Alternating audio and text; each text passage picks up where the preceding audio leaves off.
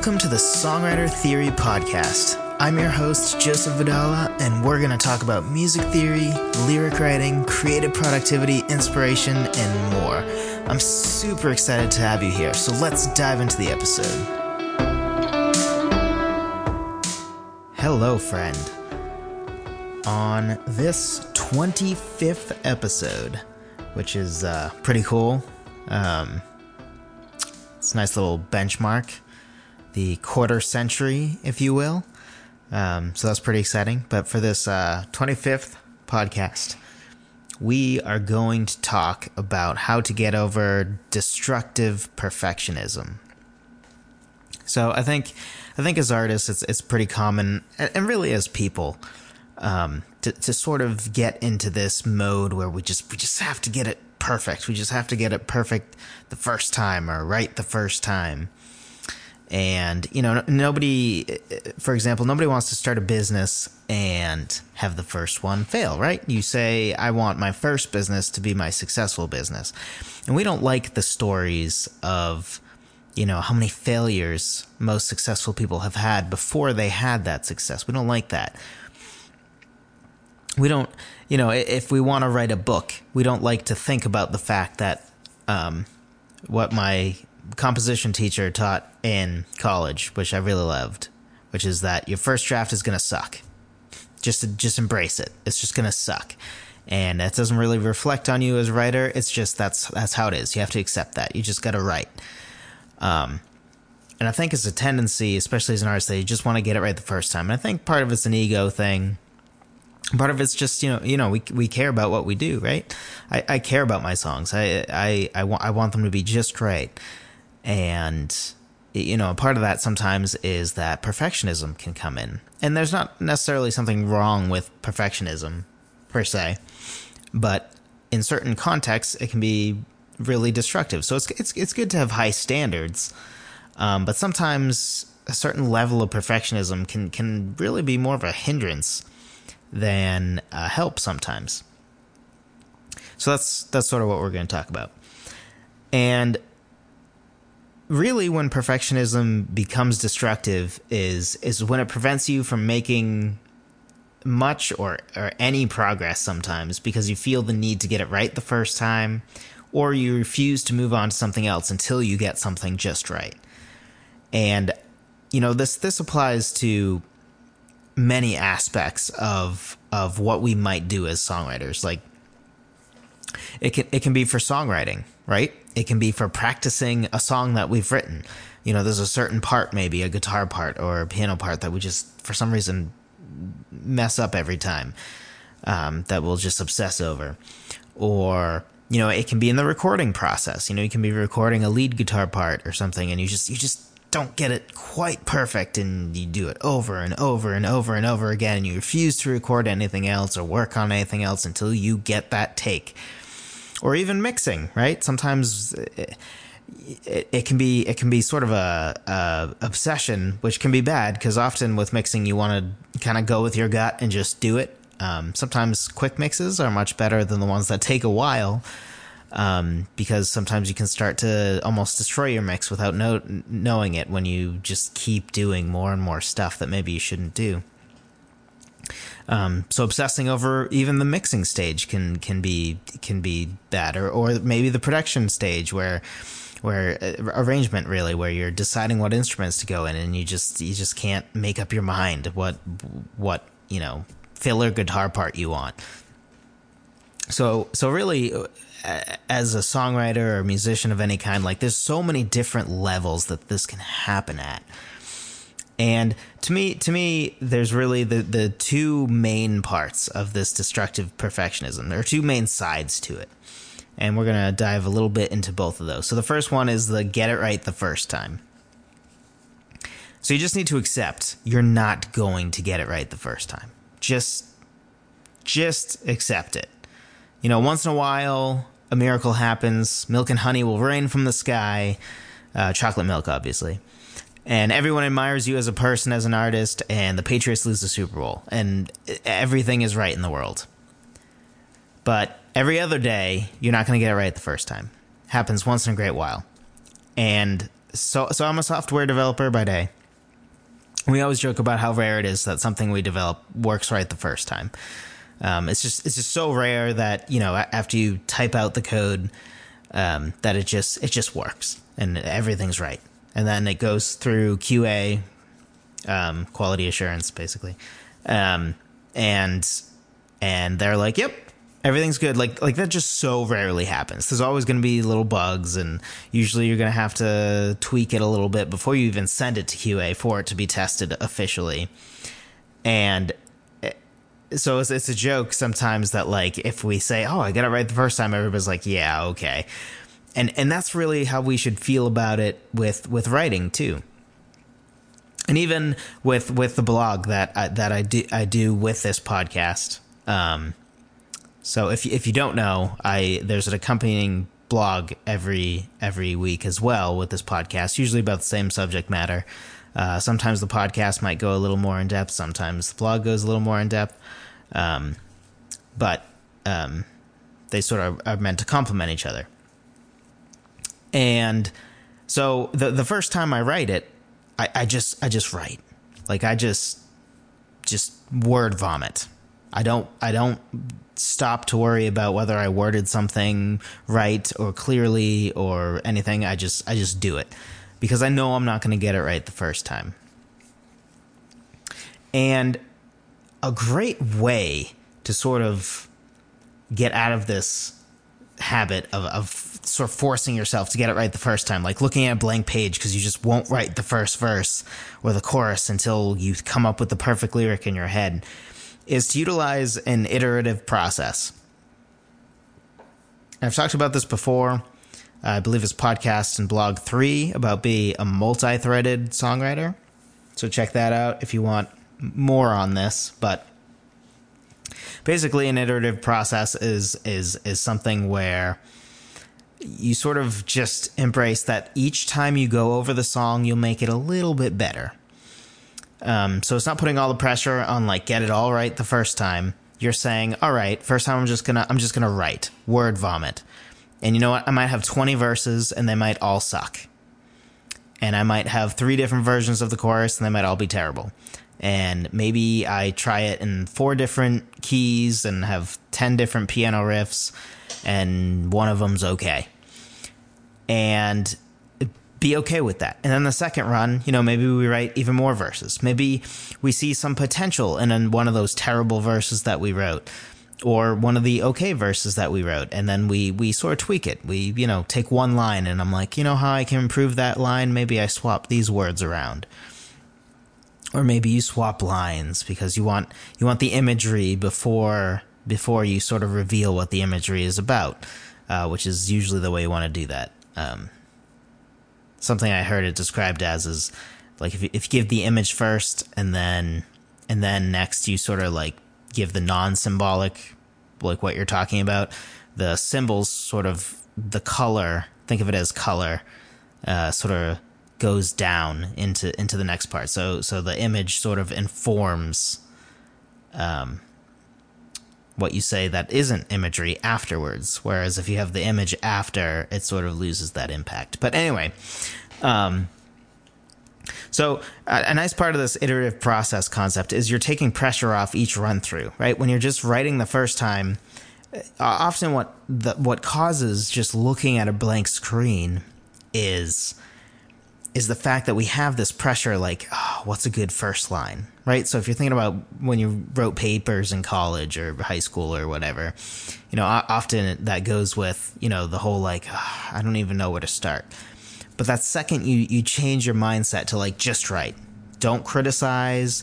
Don't think about whether what you're saying is stupid or not. Just write um, that's a good place to be because sometimes gold will come out of that because you're not self editing. And sometimes self editing can be a bad thing because you're weeding out some of the creative alleys you might go down. And some of those, you know, m- might seem bad at first, but but sometimes that's where you'll you'll sort of be able to take new alleys that, that you haven't as an artist before. Whereas if you self edit yourself, you might end up writing some of the same kind of stuff you've always done, which I'm all for having a uniform sound as an artist. Um, but I think we all definitely want to not be caught in a cycle where all of our songs are the same. Another thing, so so it sort of allows creativity to flow more easily because pressure's off. Instead of thinking, oh man, before I even type anything or before I even write anything, I need to have a really good line. We're just saying, right, just do it. And then when we're on one of the next stages, we're just saying, all right, let's just read through these lyrics and make them a little bit better. So we're just constantly making it 1% better. Every time we sit down to write, we, you know, write a little bit more. We might change how lines are written, make make them a little more uh, have have better imagery. Maybe we just change the wording around. Maybe we we decide to take one part of one verse and combine it with another verse because we had two overall kind of not great verses, but the first part of one verse was actually pretty good, and then the second part of another verse was actually kind of good. So we kind of put those together, and then we edit one of the lines. So each of those things is sort of an iterative thing, right? Like you're just doing one little thing at a time to make it just the, that little bit better. So it, it allows you that refining over time, which also can help you prevent over refining. Um, because because you're just taking it one step at a time. And at some point you're going to look at your song and be like you know what? I don't really need to do anything to make it 1% better. Like this is is great. It's where it needs to be. And it also probably the best part is it allows for constant progress rather than being frozen until you come up with perfection. Like there's nothing as a creative or just as a person like when you don't make any progress that whole like if you sit and stare at a blank page or maybe a page with lyrics already or for anything, really, anything you work on. And then, you know, 15, 20 minutes later, you're like, I can't do it. And you didn't get anything done. There's nothing more discouraging than that. It makes you not want to pick up the pen and paper the next day. And that's not what you want to do, right? You want to keep coming back for more.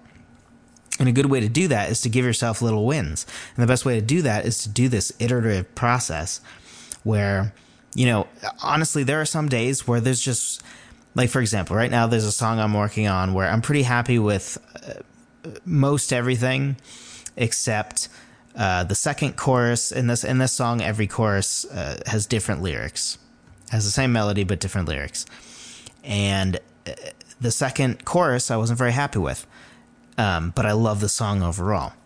But um, a couple weeks ago, as I was just going through with my iterative process, I came up with a much better first half of the chorus. It's the chorus is four lines, um, and I and I I figured out and really improved the first two lines of it. So now I really like that. But now the last two lines, I still need to work those out because I still don't like those. But that's an iterative process, right? So just the fact it was two lines, but I was so happy because, well, because if you think about it, right, like just getting two lines closer to there is is a ton right? Because in your average song, you're to have two verses, a chorus, you know, because usually you don't have choruses with, with different lyrics. Sometimes you do. I like doing that. Uh, not all the time, but sometimes. Nice way to mix it up. And it can be a little more challenging as a songwriter because now instead of just like verses being the thing that like you have to fit the same melody to different lyrics, now you have to do it with the chorus. Um, it can help to keep things interesting too, because instead of a chorus where you can check out and be like, yes, I like this part, maybe it's the most epic part or most likable part, but I already know what he's going to say. It also, like, it's a familiar melody with new things to say. Um, but, you know, j- just, just me doing those two lines and making two lines of this whole song, which has a lot of lyrics com- compared to most songs, this, this song has a lot of lyrics because the choruses there's three choruses with different lyrics. There's two verses three verses and then there's like two bridges a bridge and then there's a what i call a finale which is sort of when like you think the chorus is meant to be the highlight but then there's you take it one step further and that's the finale and it just ends on that super high note and you're like wow. Um, which i'm a big fan of that. But anyway so that's that's the beauty of the iterative process is, is even after those just those two lines there's one day that just those two lines i improved and i thought wow what a good writing day and that might sound silly but like it's not It's it, it's a psychological win and it makes me ready to come back the next day, and it will do that for you too. So, uh, the second thing. So we talked about getting it right the first time. So the second one is that refusing to move on until you get something perfect. And this can be true for so many different things. Again, uh, with whether it be recording or writing or, or, or really something not even songwriting, uh, not even about that. You know, it could apply to coding or or other engineering or so many things. Writing a book. Um, so first, just don't do this. Um, it, it's it, think think about it like working out, right? So let's say you work out, or you look in the mirror and you're like, man, I I I got to work out. There's a reason that the uh, the ladies aren't talking to me anymore. So so what you don't do is take two months and do biceps every day, seven days a week, just biceps because you think, all right, I'm to perfect my biceps first. I'm to I'm to go from tiny little biceps to absolutely ripped biceps.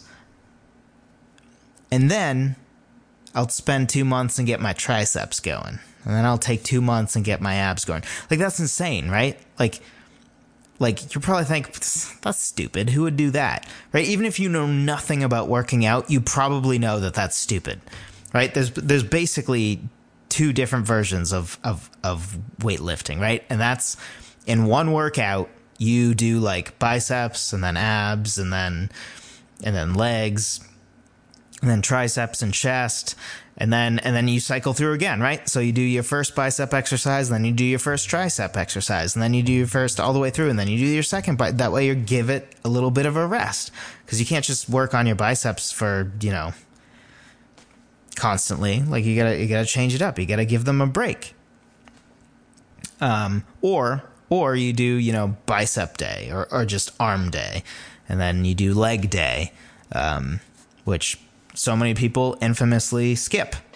Um, you can definitely tell the people that skip leg day. But anyway, um, so so being somebody that won't move on, you know, whether that be on to a different song or to a different part of a song, being that guy, being that that girl is being the person who you know just works on their biceps for two but like I got to get my biceps ready and perfect before I move on to my triceps. And that's just not to work. And and you know, there's there's a time and place maybe where you you just got this little bit left on a song, maybe for whatever reason you have pressure to release it soon, so is this the thing you really need to finish? Sure. But for the most part, you really need to give yourself options to, to, to be like, all right, this isn't working today, so I'm going to move on to another song. I'm going to move on to another part. And, um, I've, I've definitely talked about this before as well, which is, this is sort of going back to that multi-threaded songwriter thing where you have a backlog of songs that you're working on all at once. Because, you know, say, say you have, a song that's sort of dark and about death, and then you have another one that's about like the birth of your first child, and then you have a, a love song for your significant other, and then you also have like this this sort of angry song about some bozo that you work with or your boss that you don't like. And then you have another song about the other boss that you do like. And i don't know and then you have another song about like wow you had so much fun dancing and you just want to write this stupid song that doesn't mean anything that has no deeper meaning that's just about dancing the night away. Like all of those depending on your mood right? Like some days you're just going to be able to write some of those better than others. If you have a depressing song about how somebody left you for somebody else on a day where you're feeling really happy and uh, like happy go lucky and awesome, like maybe that's a day that you're not going to be able to write that that well. But you might be able to write that song about your your new beautiful child on that day cuz you're happy and you're like, "Man, I just I love I love I love my daughter so much. This is so awesome." And and you're just feeling it and you're you're smiling while you're writing about how beautiful she is and how much how much you just you just love your new kid and you know that, that's going to happen depending on your your mood, depending on your creative mood. There's going to be some days where it's easier to write certain songs, and other days where it's easier to write uh, different songs. And being a multi-threaded songwriter, having many songs that you're working on at once is what's going to help you do that. You don't want to be the person that's that's that's just like, no, I need to finish this one song, and this one song is the thing I'm going to work on tonight. Like, no, sort of follow the flow and and and even adapt. You know, even within one songwriting session. Say you're taking two hours to write today, like change it up. You know, write do that iterative process, going through the what you have written on a song a couple of times, maybe see what you can tweak, make better. And then the second your creative juices are kind of like, eh, yeah, I don't know anything more to do on this song. I know it's not right, but like, you know, I I don't really know what else to do don't give up right away, but maybe at some point when you're like, okay, I think I've officially hit the wall for this song, that doesn't mean you've hit the wall creatively in general. Maybe you just need to go to another song. And and you need to be able, you know, even if it's recording, you know, if you're recording a guitar part, you need to be able to like accept that sometimes you're not you're not going to get something perfect before you can move on. You you got to just move on.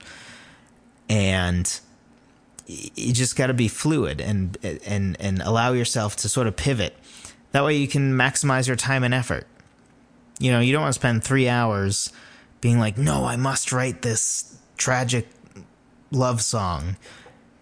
On a day that you're just not feeling any of the emotion. You can't even get yourself to that emotional spot where you can write anything that feels genuine. Then don't force it. Go write another song. Go work on another song. Don't be afraid to take a break, even. So, you know, some, some days it's just it's just not going to work. And you've heard before, I think I even talked about it last week. You got to write, right when you feel like it, right when you don't feel like it. You got to build up the skill and not rely on luck. You know, the, can't rely on the muse. You, you, you get an inspiration to strike. You have to learn to write with or without it because it's a skill. That being said, there's still going to be days that it just isn't working, and that's fine. Accept that. Maybe that's your chance to, you know, practice the piano a little bit. Maybe that's your chance to work on recording a song. And or or maybe that's your chance to to go watch a TV show with your significant other who, you know, the last 3 nights you've been songwriting too much and and you haven't spent as much time with them as you should. So go ahead and go do that. So to recap, it's good to have standards, but perfectionism can be sometimes more of a hindrance than a help. And the two ones you really need to watch out for is making sure to get it right the first time, which is not a good thing. Don't do that. And the way to fix that is to use that iterative process where you sort of just refine it a little bit at a time, where you you just allow yourself to just write at first and don't be so, so critical, just just one step at a time. And then the second thing being refusing to move on until something's perfect, also destructive. And again, a way to fix that is with my my concept on multi-threaded songwriting where you have many songs at once that, that you're working on so you have many different options so depending on your creative mood you can sort of pivot from one song to the other thanks for listening to the songwriter theory podcast be sure to subscribe and tell a friend if you want to jumpstart your songwriting, be sure to download my free guide on 10 proven ways to start writing a song at songwritertheory.com slash free guide. Whether you're brand new to songwriting or a seasoned vet, this guide will help you to avoid staring at a blank page wondering where to start. Even if you just want to figure out some different ways to start writing a song, this free guide is for you.